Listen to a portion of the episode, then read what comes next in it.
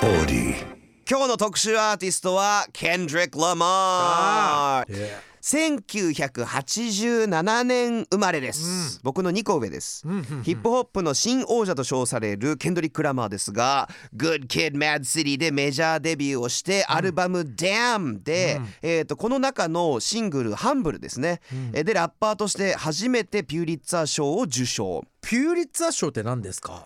ピューリッツァー賞はアメリカにおけるまあ新聞とか雑誌とか、オンライン上の報道文学あと音楽。だから文学ですね。あの音楽含めての。なんか僕新聞とかのイメージ強かったっすね。あそうですそうです。ジャーナリスト。そうですそうです。あのはい。あと写真とかもピューリッツァー賞を取ったりとかするんですけど、まあ、そういう文化的な文学的な功績に対してえー授与される賞でちなみにはい。ラッパーとして初って僕今言ったんですけど、はい。もっとすごいんですよ。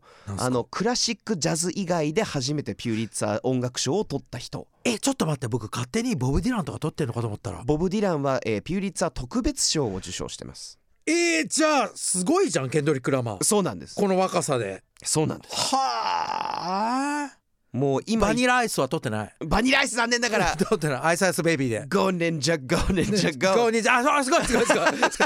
俺だけかと思ったら知ってんの。ミュミュ忍者ミュータント忍者タートル。そうそうそうそうそうえバニラアイスアイスベイビーでも撮ってないんですか？残念ながら撮ってないんですよ。MC ハマーは。MC ハマーも撮ってユないです。キャットタッチディスでそうなんですよ、えー、マーキーマークも？マキマク撮ってないですね。撮ってないですか？マキマク撮ってないです えっとねグッドバイブレーションで。よく覚えてますね。フィットネスビデオとかも出してましたよねマキマクえー、その三大ラッパーなんですけど。三大ラッパーじゃないです。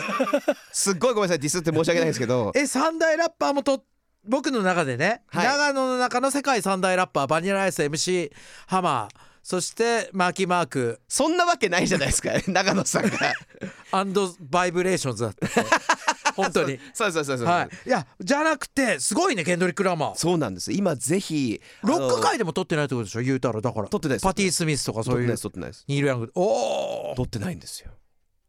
すごいね。すごいんですよ。はい。はい、このケンドリック・ラマー。なので、まあ、あの今年と去年からあの長野さんヒップホップ興味があるっておっしゃっていたので。興味ある割に50セントを掘ったぐらいなんですよ。いや素晴らしいですだからねまあもちろん50セントも素晴らしいんですけど大好きなラッパーですよ。本当にミッキーにはこう教えてほしいんですよ。はい今はい。注目していただきたいラッパーです、さあはい。今回、えー、と彼、まあ、今回は彼の音楽のルーツから、まあ、今今に至るまで順を追ってちょっと軽く紹介していきますね。ありがとうございます。はい。まず1987年生まれアメリカカリフォルニア州僕と同じ州です。のコンプトンこれ LA の中にある南側のあの町なんですけど、まあ、結構いわゆるあのギャングとかがすごく多いっていうのであ有の有名な地域です。有名なのがあれですよ。NWA ですよね。そうですそうですストレートアウトコンプトンもちろんそうですそうですそうです。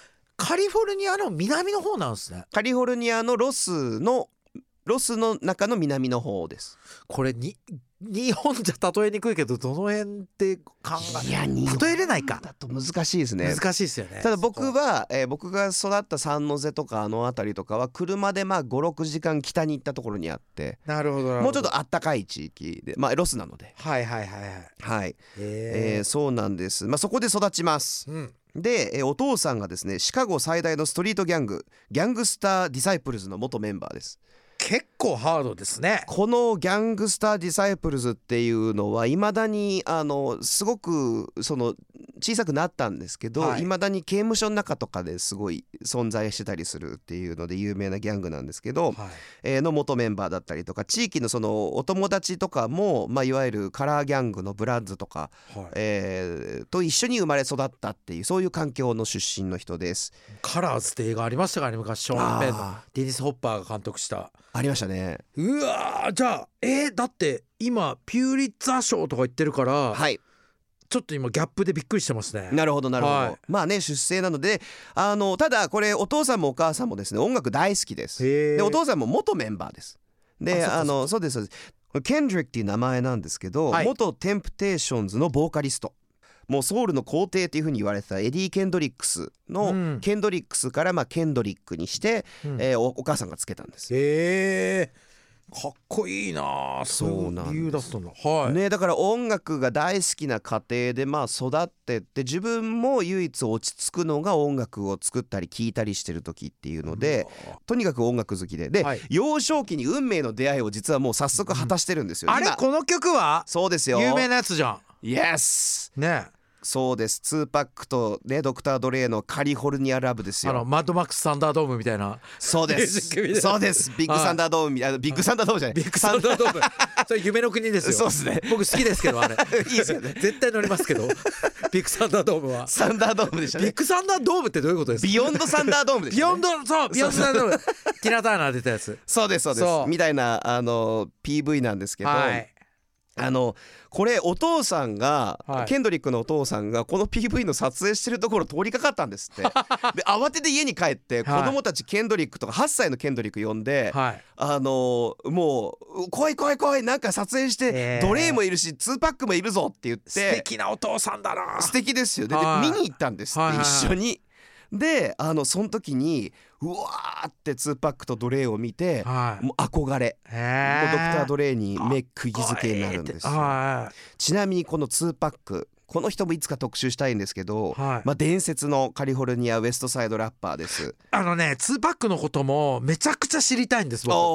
あの本当に知らないんでなるほどなるほど。あとどっから入っていくかもわかんないんで、はい。それケンドリック・ラーマーもそうなんですけど、えーいやでもあの多分ケンドリックとか聞いてるといずれ2パックにつながる、まあ、今日おお。話ししてる内容も多分ちょっとつながるところが Vanilla Iceにはつながりますつながんないんですよ。ないですか Go ninja しないんですよ。しないですか？はい。めちゃくちゃいい歌ですよ。 Go ninja go go ninja goー。 Go。 ninja もしないし ninja go もしないんですけど、えー残念ながら。ちょっと残念ですね。そうなんです。ただ、はいちなみにケンドリックと2パック誕生日1日違いなんですよ。えー、すごい。えーケンドリックが確か6月17で2パックが6月16日生まれ、へえーそうなんです。であのーあるアルバムを制作中にケンドリックの夢に2パックが出てくるっていう伝説もあります。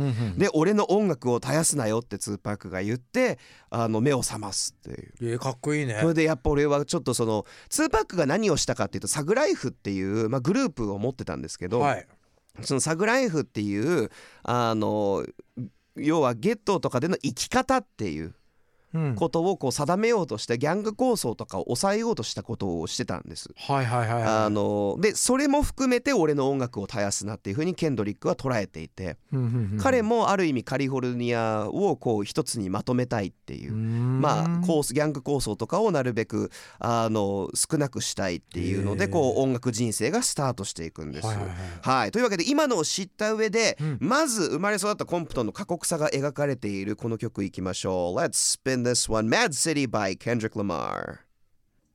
本当に日本人のはい。英語わかんないやつの質問するね。いいですよ。エミネムって気持ちいいんですよ。はい。ケンドリック・ラマーって言葉わかんなくてもいい大丈夫そうですか？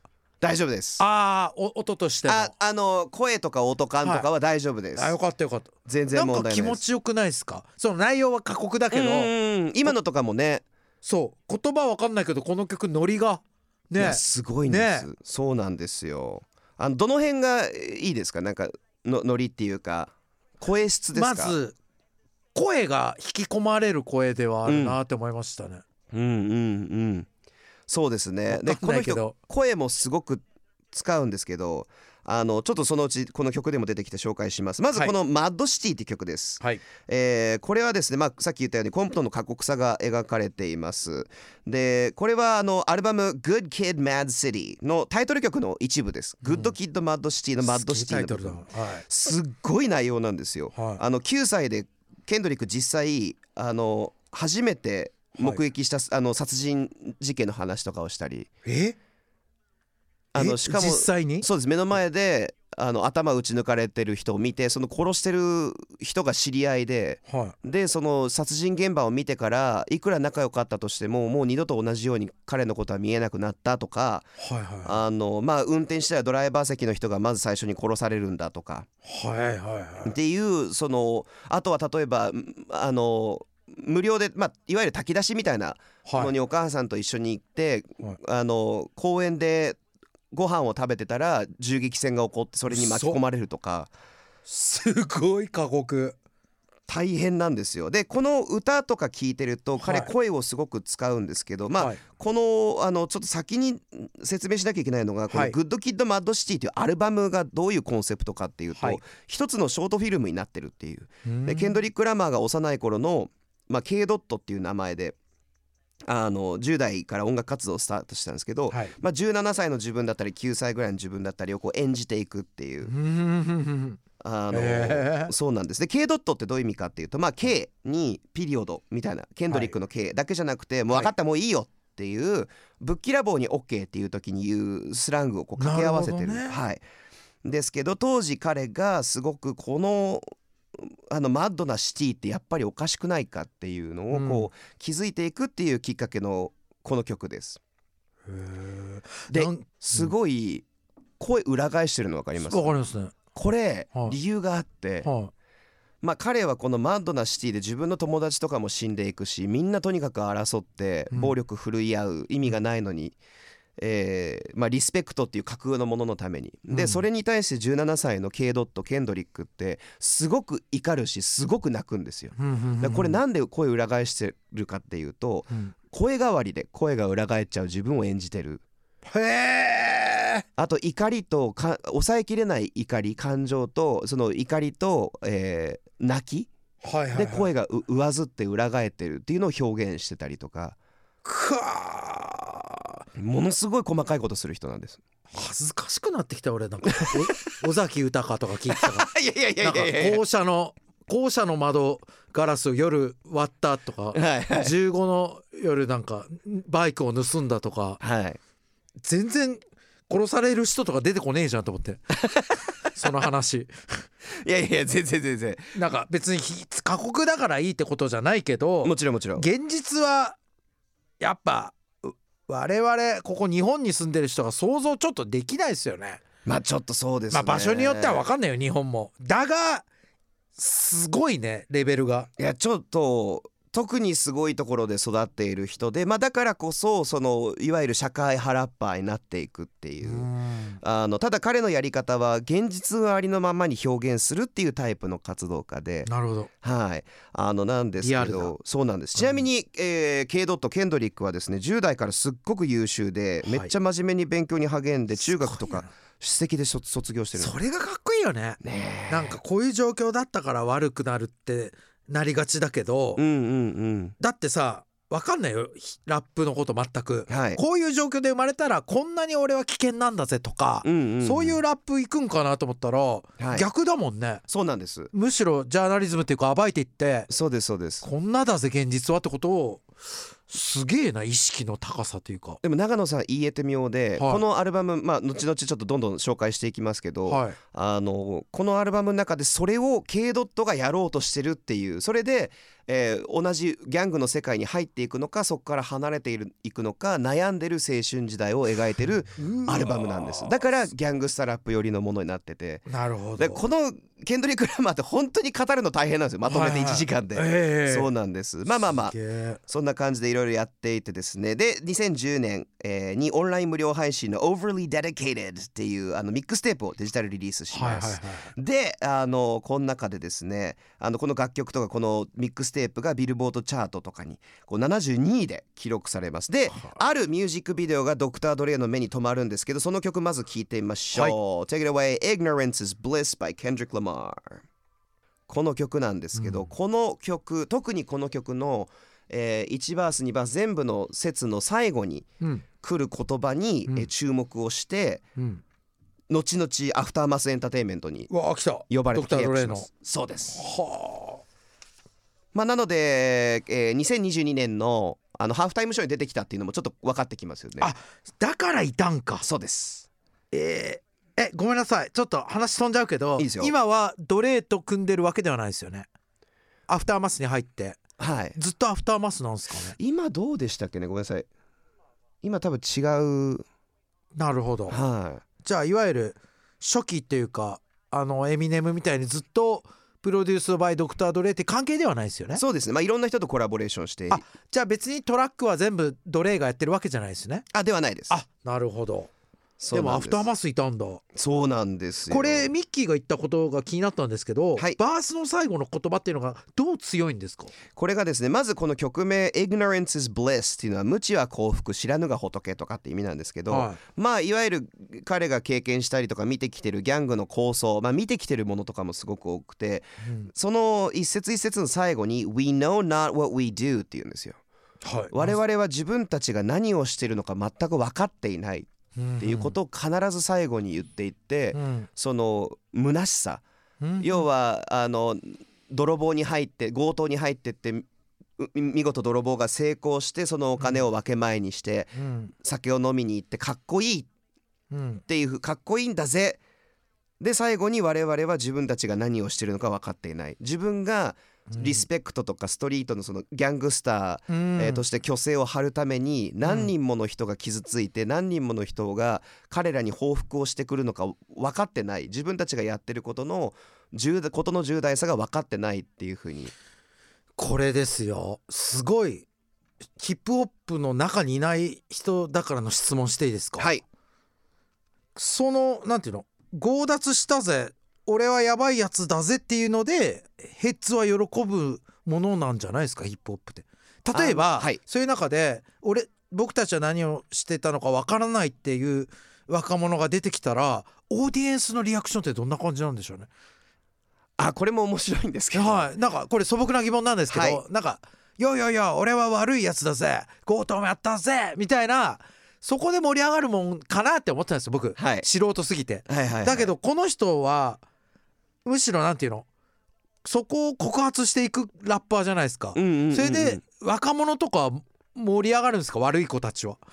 まあでも盛り上がりますね。その現実を言ってくれてるから。あそっか。リアルだからだ。そうですね。あのーどっか遠くから上の方から説教してるわけじゃないもんね。そうですそうです。彼は説教しないんで。そう説教しないスタンスなんです。嫌な上から目線は絶対避けるんです。あーそれちょっと分かりました。上から目線なのかなって今一瞬間違っちゃって、あそれをそういうことね。はい。なるほど。リアルを言ってる立場の人だからはい。説教にならないもんね。そうです。はいはいで今は成功したぜっていうはいはい。あのスタイルもあんまり取らない人なので、はいはいはい。そうなんですよ、えー、面白い。ちなみにそのドクター・ドレイとあの組んでアフターマスに入るんですけど、はい。8歳の頃ドクター・ドレイの,、M、あの PV の撮影見に行ったんだっていうふうに言ったんですって、はい。そしたらドレイが「あいた子供いたね」え。ー、で覚えてたらしいんですすごいっすね。よすごい運命を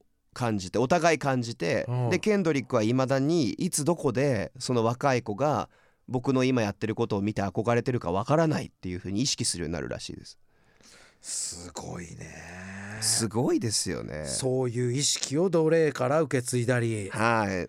うんうん。そしてそのドクター・ドレイにそのすまず推薦したのが J. コールです。うんうん。あのラッパーですね本人もあのプロデュースもいっぱい J する。コールね。はいわかりますよ。コンプトン出身のヤバいガキがいるから絶対契約した方がいいよとかって言うんですけど、はい。えーでその後2011年ですね若手アメリカンラップアーティストの登竜門 DoubleXL 氏の、えートップ10フレッシュマンクラスっていう、まあ、新人あの賞みたいなのに選出されて表紙を飾ります、でファーストアルバムセクション80っていうのが入るんです。まだマッドシティに入んないです。そういうことね。さっき流れたのはその次だそうです。次のやつだもんねマッドシティは。そうなんです。一番最初に流したマットしてこの後なんですけどまずセクション80っていう、あののをやって、えーおそれがですね宣伝しなかったんですよ、宣伝してないのに最初の週で5300枚の売り上げをするすごいね。とすごい勢いなんです。で同年8月、スヌープドッグドクター・ドレイ The Games とともに、まあ、ウエストロサンゼルスコンサートに出演するんですですけどその3人から、まあ、太鼓判をされます。西海岸の新王者だっていうふうに。はあ。そうなんです、まあ、彼がカリフォルニアを一つにするほどの力を持ってるんだ、まあうん。プレッシャーになると嫌だけどっていうふうにあの言ってます、うんうんうん。確か奴隷が言ったのかな、うん。あのでセクション80の内容がもう早速これ24歳の時に確か書いたアルバムなんですけどはい。すで、にすごいです。あの80年代レーガン政権の時期にすごいあのクラックコカインの売買が横行して、うん。まあそれにいろんなそそのせいでいろんなこう悲劇が起こるんですけど、うん。まああのそれがその同世代の自分たちの世代にどういうふうに影響を与えてきたか、うん未来の世代にどういう影響を与えてるかっていうのを訴えた作品になってます。はあそうなんです。というわけでそのあのデビューアルバムから一曲ちょっと聴いてみはいましょうか。聞きたい聞きたい Alright, next song is High Power by Kendrick Lamar. なんかまだ分かりやすいですよねこそうですねこの時。は音がはい、はいだいぶギャングスターなあの雰囲気が残ってます。ですよね、西海岸感も強い。そうそうそうそう、はい。ですね。これ内容が、まあ、抑圧された状態から解放するために動こうっていううんうん。あの歌です。なので、まあ、奴隷としてやってきた自分の先祖の歴史とか、うん。社会問題の答えを探したいっていう、うん。俺は探しているんだっていうのを訴えてる曲なんです、うん。あの、はい、時はもう奴隷には見つかってるもんね。見つかってます。アフターマスから出したんですよねえーそうです。これはそう確かそうですね。これはちょっと奴隷のあのサウンドの影響もあるんですかね？ありますね。ありますよね。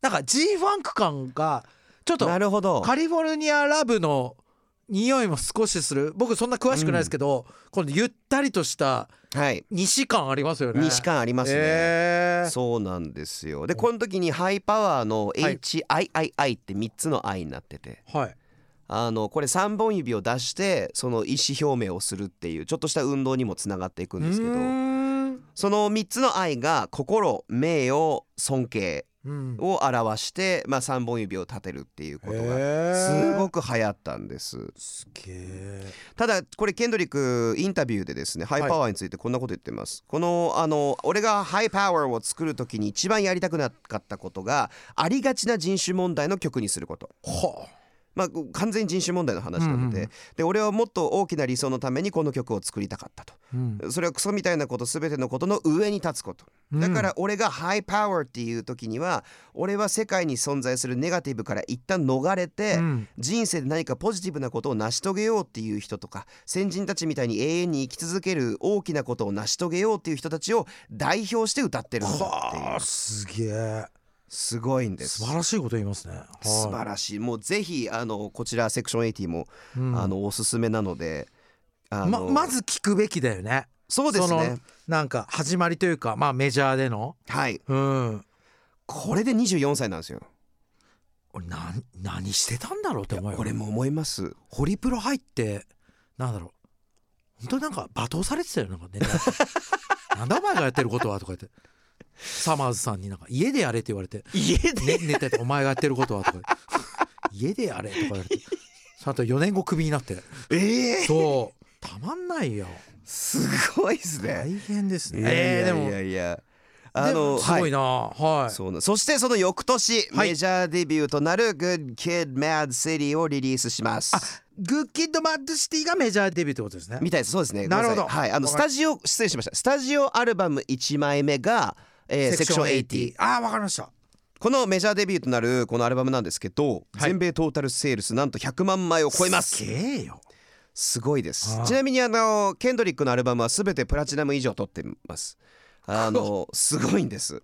全部。はい、ではい。ちなみにこれ実質ファーストアルバムなんですけどあまりの完成度に出ましたよあのエミネム。出ました。はい。ゴーストライターいるんじゃねって疑ったんです。ひどいね。嘘でしょこれみたいな。あすごすぎる。からだ。そうですそうです、なのでスタジオに招待するんですよ。ちょうどあのツアーかライブかでうん。近くに来てたんで、デトロイトのエミネムのスタジオに呼んで。でケンドリックは友達とクルーと一緒にみんなでほんと十何人とかで行くんですけど、うんあのしたらスタジオに入った瞬間エミネムが「みんなちょっと待ってて」みたいな「ケンドリックだけおいで」って言われて怖いですよね。エミネムに別室呼ばれて、ねえなんか言ったんかなと思うよ。ねで入ったらね2人でさ曲書こうよ。ちょっとこれワンバース書いてよみたいな。ってはいはい。はい言って試したんですよ。はいはいそこでケンドリック書いてそしたらあ本物だったんだ。っはて言って見たんだそうなんです。実力を。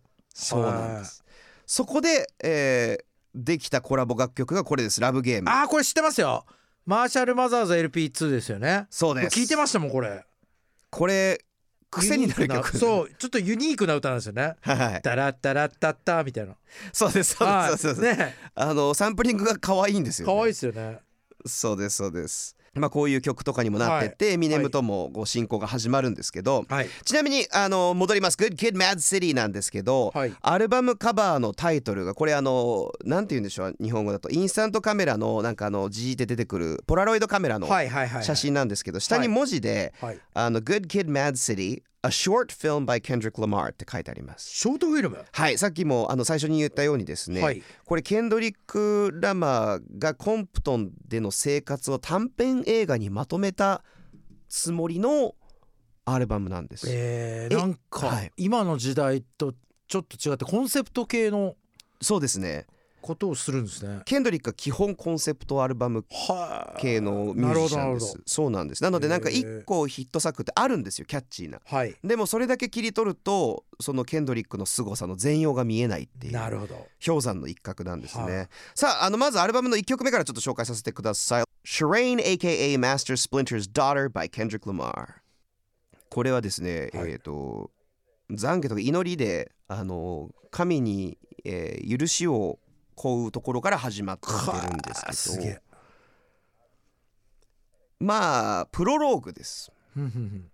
でこれどういう曲の内容かというとですね物語の主人公17歳のケンドリック・ラマー AKA K ドットうん。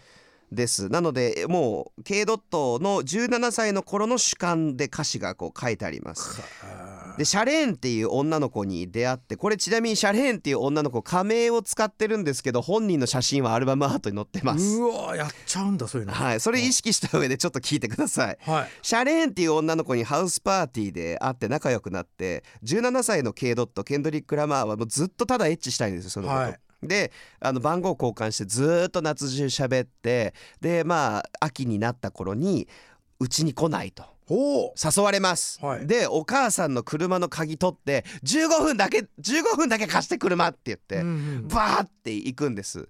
であの着いた先あのが隣町のあ隣の地区のあの家だったんですよ。であのシャレーンが家の中から笑顔で手振ってうわーって思って車から降りようとしたらシャレーンの怖い怖いお兄ちゃんたちが彼を待ち受けてたっていう。何それ。まあライバルギャングだったんですよ。うわ怖い怖い。ライバルカラーで、はまあ、はめられるっていう。いええ曲から始まりま面す白いですねでもね。すごくストーリー出来上がってます。はあのでここでちょっと紹介したいのが、はい。あの深さ。ケンドリック・ラマーの仕掛け方がやばくていはい。曲名がシャレーン AKA マスタースプリンターズ・ドーターです。はい。マスタースプリンターってわかります？中野さんあさっきからの伏線が回収された。お。ゴー忍者ゴーイエスああここにいました。ネズミだ。そうです。忍者タートルズの。はい。師匠だ。やっぱいましたね。うわやっぱり。バニラアイスやっぱいました。バニラアイスの魂っていうのは誰にも宿ってんですね。ケンドリックにも。すごい。来た。 Go ninja go はい、そうなんです。ーなんでマスタープリンスプリンターっていうの？はいまああのスプリンター師匠あネズミのはい。どういうなんでマスタースプリンターが出てきたの？はいここなんですけど曲名にからくりがあるんです、はい。あのシェレーンちゃんのことを曲な曲の中でもあのケンドリックのらお母さんがあんな hood rats と付き合うんじゃない、うんフードラッツっていうのはまあちょっとこうなんて言うんでしょう。軽い誰とでも子みたいな。そうです。誰とでもみたいな。はい。はい。軽い子を言います、なのはい。でそこにまずラットがあります。彼女はネズミだと。フードラット。はい、はい、で、えー彼女はあのもう一個、えー、とお兄ちゃんたちに告げ口します。ひどいね。ですよね。来るよ、彼女それをラットアウトって言うんですよ英語で。はいはいはい。2つネズミがいます。はい。で、えーお兄ちゃんたちはカラーギャングです。はい。あってことは色分けしているん亀といえば忍者タートルズ。はい、はい。のおのしお父さんというのがスプリンター師匠ですよね。はい。ネズミなんです。だからマスタースプリンターズドーターわあなんかもうちょっと堅苦しいのかと思ってたらケンドリック・ラマあ全然です。ーなんかユーモアめっちゃありません？はい。なんかももうちょっとなんかし深刻なラップばっかの人かと思ってたいやいやいやもう結構ふざけた話とか、えー、まあ面白い、こうやってからくりをたくさん入れるのがケンドリック・ラマーの得意技。かもしかしたらですよこれはい。1曲目、はい。深読みかもしれないですけど、はい。バニラアイスへのなんかリスペクトをこ 込めたのかも。そうかもしれない、そうかもししれないです。ね。どっかでもう一回聞き直しまどっす。かでサンプリングとか入ってません？5忍者5とか。いやそうですよね。もしかしたら、なんか逆再生してスロー再生してもう一回標準で再生したら再生するとゴー忍者ゴー忍者ドゥンドゥドゥドゥンドゥドゥドゥンドゥンってあの。あのアイスアイスベイビーが。ドゥンドゥドゥドゥンドゥン。来ました来ました。来た。わうれえこのインター FM って5忍者5もあるんですか？いいっすね。気持ちいい今日のエンディングにしてほしいですね。これ我々のエンディングにしません？こあいいですね。今後の。ライブバズの。はい。ちょっとなんかスカッと終わりません？最高ですよ。あなんかいいなこののんきな時代が。さあ戻りますよ、はい。現実から目を背けてるこの時代いいな。戻りますよ。こんな歌歌ってる間に現実は深刻になってケンドリック・ラマーが生まれたってことですね。一回メッセージ性から離れて音楽性に入りたいと思います、はい。えー、3曲目「Backseat Freestyle」って曲があるんですけへどこれの後半を長野さんに聞いてほしいんですよ。はい。ちなみにこれその歌い方がとあるアーティストにすごく憧れててラッパーに。はいはいはい。その人の歌い方を取り入れるんですよ。ここです。そうです。誰に影響を受けてると思います？う受けてると思います？えー、これ僕でも知ってる人？はい。さっきのあのシャウトしてるところですね。ビヤーの後の「チャチャチャチャチャチャララチャチャチャチャチャチャチャララチャ」っていう。もう一回聞いあえこれ誰だろう？教えて教えて。エミネムです。あエミネムでいいんだ。はい。ごめんなさい。いやいやいや。めっちゃ恥ずかしかったのがはい。エミネムだって思ったんですけど そんなわけないだろうと思って。そんなわけあるんです。エミネムでいいんですね。エミネムなんです。ねえエミネムですね、はい。これ後出しじゃんけんって思われても仕方ないですけど、ええうん。エミネムっぽいと思ったんですけど、はい。そんなわけねえって思ってあエミネムのこともリスペクトしてるんですか？大好きなんです。あそうなんだ。エミネムの曲を10代の時にずっと聴いてなんでこの人ってこのビートをこうやってこうあの合わせることができるんだ何やってるんだろうって言って、とにかく研究して研究して研究してあのかなりエミネムの歌い方を取り入れてるんです。すげえ。これは面白い。面白いです。あとねはい人が変わった感じがするぐらいこ声色変えるね。すごいですよね。さっきの裏返ってた人と全然違う。そうですそうですそうです。はあい。なんかこんな人なんだ。そうなんです。ちょっと分かってきました。ケンドリック・ラマーってはい。メッセージがメッセージがってみんな言うから、うんうん。結構メッセージ重視かと思ったらラッパーとしてのそのスキルがすごいですね。すごいです半端ないですこの人は。本当ライブとかでも完確璧かに。ビエーとかそうだよね。エミネムだよね。ね。テレテレテレテレテレってね。あの感じだったりとか。そうなんです。それでちなみにこの曲「Good Kid」なんですけどアルバム名「Good Kid Mad City」の「Good Kid」の方なんですけど、はい。これはあの K ドット最初のバックシートフリースタイルとかっていうのは、まあ、悪さしていくぜって実際いろんなあの泥棒に入ったりとか本人本当にやるんですよ。はいはいはい。であのいろいろ悪さとかを友達と一緒にしていくんですけど、うん。要は K ドット少年時代の K ドットはいつかあの犯罪とかをすることによってギャングスターとして認められていくしラッパーとしてもリスペクトをされてコンプトンに、ま、とコンプトンという街に認められて俺は成功するんだっていうふうに思ってたんですけどあそういう時期があるんですねちゃんと。そうです、はいはいはい。そうです。でそれをかなり赤裸々にこのアルバムでは表現してるんですけどで「グッドキッド」で「待てよ。ちょっと待って」って言って、えー、とマスハルシネーションっていう風に集団幻覚っていう言葉をこのサビのとこで歌うんですけど、うん。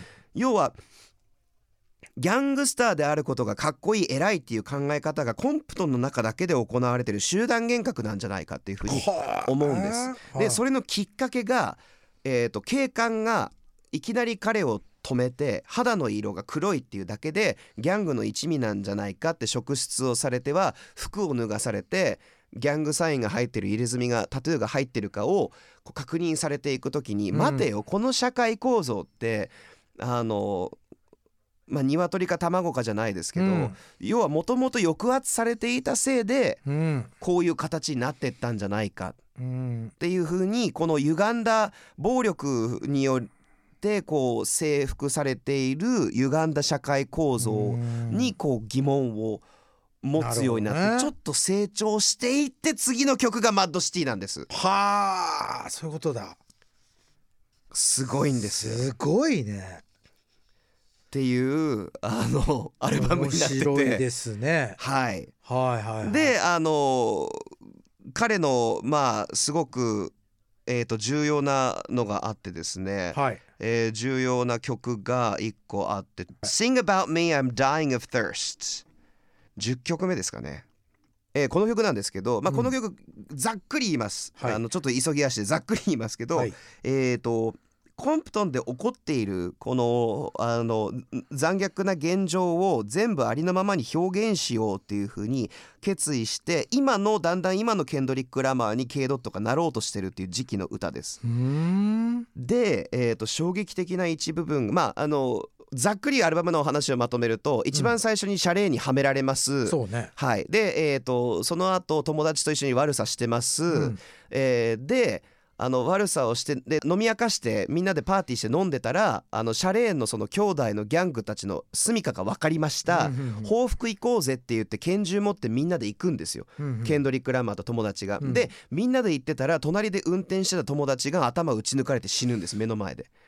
うん。自分のボコボコにされた報復をするがために。自分のためにね。そうです、ん。でそれでまああの Good Kid Mad City になって曲にな展開になってって、うんで友達の話とかもちゃんとしてあげなきゃいけない、うんこういう現実があってこういう問題があるんだってことを世界に知らしめてやるって言ってうんペンを取るっていう。うんうんうん。でこの曲の衝撃的な途中で銃弾が鳴るんですけどそれ何かっていうとその殺されたお友達のお兄ちゃんがケンドリックに「ありがとう弟」の話をしてくれてと。えー、ちょっと鳥肌だった。はい、で彼もお兄ちゃんもギャングの一員なんですけど、はい。君のおかげでその僕らが語り継がれていく。でもし僕アルバムが完成する前に僕が死んだら死んぐらいでダンダンダンって落としてお兄ちゃんも死ぬっていう。うわでそれに対してケンドリックが心配ない僕は君たちのことをずっとこれからも語り続けるからとんでもないね。これ英語分かってたらもっとガンガンくんだろうね。そうっすね。ダイレクトにね。そうなんです。からのまあ続いてでラストの曲「コンプトン」ですね。はになってます。でこれはもうケンドリックが頂点。いはい。あのスヌープとかドレーとか言とかが言ってくれました。西海岸の新たな王。うん。あ西海岸の新王者っていうふうに言われたケンドリック視点でコンプトンの街を見てるっていうなんかもうラストアルバムみたいな そうなんですよ。勢いですよね。これエミネム疑ってもしょうがなくないですか、そう疑ってもしょうがない。こんなのなんかもうこの後何のアルバム出すのってなんない？はい。リアルに。そうなんです。この後もこの人ってアルバム出してるもんね、はい出し,、ま、出してますね。えこれまあちょっと先走ったこと聞きますけど、はい。このアルバム出した後に、はい。創作意欲ってまだあるんですか？ケンドリック・ラマー言いたいことっていうか。まああありまありあるみたいです。あるみたいです。へえ。そうですそうです。50セントはゲットリッチは ダイトラインの後特になかったですけど「I got the money」とか言ってて。はい。えー、ちょっともうラストアルバムみたいなのいきなり出しちゃったんですね。まあショートフィルムの綺麗な終わり方っていうか。でドクター・ドレイが歌ってるんです。こっから歌うんですよ。ボーナストラックも含めて、え。でボーナストラックがはい。全部、あの終わってー、はい。最後の曲の最後のセリフが「お母さん!」がって鍵取ってええ「ごめんこの鍵ちょっと車15分だけええ。借りるね」で終わるんですよ。この最終曲とボーナストラック含めて15分。おーおしゃれーはめてくるねはいで最初の曲につながっていく何かっていうとケンドリックの先の世代の子供たちのことも表現してる。すげえ。繰り返されていくっていうことを表現して終わるんです。なんかあのーそれこそ D.O. さんの「悪党の歌」って本に書いてあったけどはい。ラッパーってファーストアルバムではい。それまでの人生っていうか自己紹介をするとかはい。書いてあってうん。確かにこのファーストメジャーアルバムもそうじゃないですか。うん。でエミネムもスリムシェイディ LP でだっけ最初の。はい。なんか見せてきたし、うんうん。なんかもう自己紹介としては完璧なアルバムですね。完璧っすね。これ。すごすぎます。ね今までを一つの映画のように語っちゃったもんでこれってでもですよ。はい。こっから日本人の自分の日本に住んでる人の質問なんですけど、はい。海外の人はこれを聞いてどういう感じで映画を見てる感じ？そうです。で僕でも歌詞はダイレクトに入ってくるじゃないですか。はい。はい、ただ結構あのいい意味で難解なんですよ。なるほどなるほど。最初流してかっこいいアルバムだな。待てよみたいな。繋がってないみたいな。はいはいはいはいはい。あれ待って待ってシャレーンってって言ってシャレーンも出てくるんですよ「ポエティック・ジャスティス」っていう6曲目とかにも出てきたりとか、であのスイミングプールっていう曲とかもあるんですけど、それとかってなんかみんな飲み会のアンセムにしてるんですよ。はでも本当はあれって酒に溺れて死にかけるケンドリックの話なんですいよえ。だったりとかやっぱりこう伝わってない部分もあるしただやっぱりそのピューリッツァー賞、まあ、このこの後ですけど、まあ、ピューリッツァー賞を取るだけのすごい人っていうかちなみにー、はいそれといえばマッドシティにも仕掛けがあって 本当これ1時間じゃ収まらないんですけど、はいはマッドシティって M.A.A.D なんですよ。いはい。なんで A が2つあるのか。なんかおしゃれでやってるのかなとか思いましたよね。意味があるんですよ、え。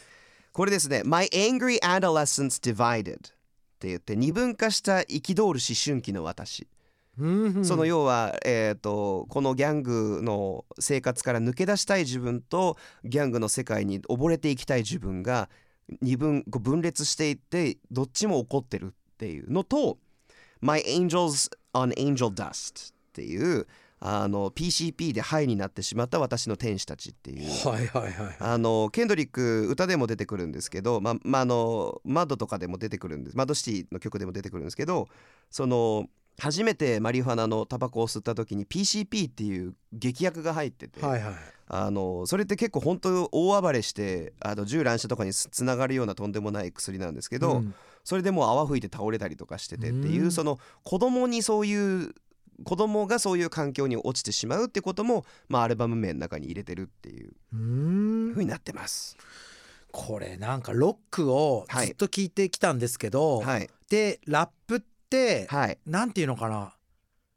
音として英語わかんないからなんとなく五感で気持ちよくて聞いてるとかあるんですよ正直。もちろんもちろん。でこれすげえ素朴な質問を最後しますけど、はい。ロックってイエーイ！それこそナイトレンジャーみたいにあるじゃないですか、はい。ヒップホップとかラップの聴き方ってロックと違いますよねじゃあ。ストーリーを聞いてるってこと？でも体は揺れずどどっちかっていうと何ていうの？ラジオを聞いてる感じなの。あー。どういうことなんだろうなって思いました。でもヒップホップのライブ行くともはい。うめちゃくちゃ暴れ回ってますみんな。ケンドリックのライブとか行ってももうみんな飛び上がって飛び跳ねて。それは聞きながら？そうですそうですそうですそうですその言葉で鼓舞されてるって感じ？うわーって。そうですね。あのリズムその言葉によって生まれるリズムとその音楽に対してっていう。なのであ聞き方は間違ってない。じゃあもう深刻にこうなんていうの？目を潜めて聞いてるわけじゃないですよね。そうですね。はあ。だからボブ・ディランみたいな歌手もいれば、ナイトレンジャーみたいななるほど。みたいな感じじゃないですか。いろんなこうあの種類のラッパーがいてっていう。でケンドリックはでもどっちにも存在するっていう、なんかケンドリックのライブって疲れんのかなって一瞬思ったんですよ、僕。はいはいはい。こんな細かいから、はい。ではないですよね。ではないです。それはアルバムを楽しむ。時の楽しみ方でライブ行ったらもうみんなで「うえー!」みたいな、まあ、曲自体もかっこいいじゃないですか。はいはい。ビートとかも。へー面白い。そうですそうです。はい。両方備わってるっていう。すげえ？すごいですよ、すごいっすねケンドリック・ラマはい。ーはそうなんですよ。でえーちょっと本日ケンドリック・ラマン特集をお届けしたんですが、はい。すいませんこれまだ、えー、とデビューアルバムです。いね。はい。あのすいません本当長野さんあのピューリッツァー賞を取ったのこの後なんです。えこの次の次なんです。まだあるってことですよはい。ねなのでダムとかはい。っていうアルバム。名なやつだ。そうですそうですそうです。で僕の大好きな最新アルバムの「Mr. Morale and the Big, Big Steppers」とかってちょっとたどり着けないです。うわちょっとこれまたやってほしいな。もう一回やらせていただいていいですか？お願いします。ケンドリック・ラマーお願いします。ありがとうございます。皆さんもね、あのどういうふうに思うかあのちょっと思い思い聞きたいかどうかとかもぜひ教えてください、ちょっとハッシュタグでライブハウスでみんなつぶやいてください。はいぜひお願いします。というわけで、はい。あのケンドリック・ラマーまた次回もやりたいと思います。ぜひお楽しみに。はい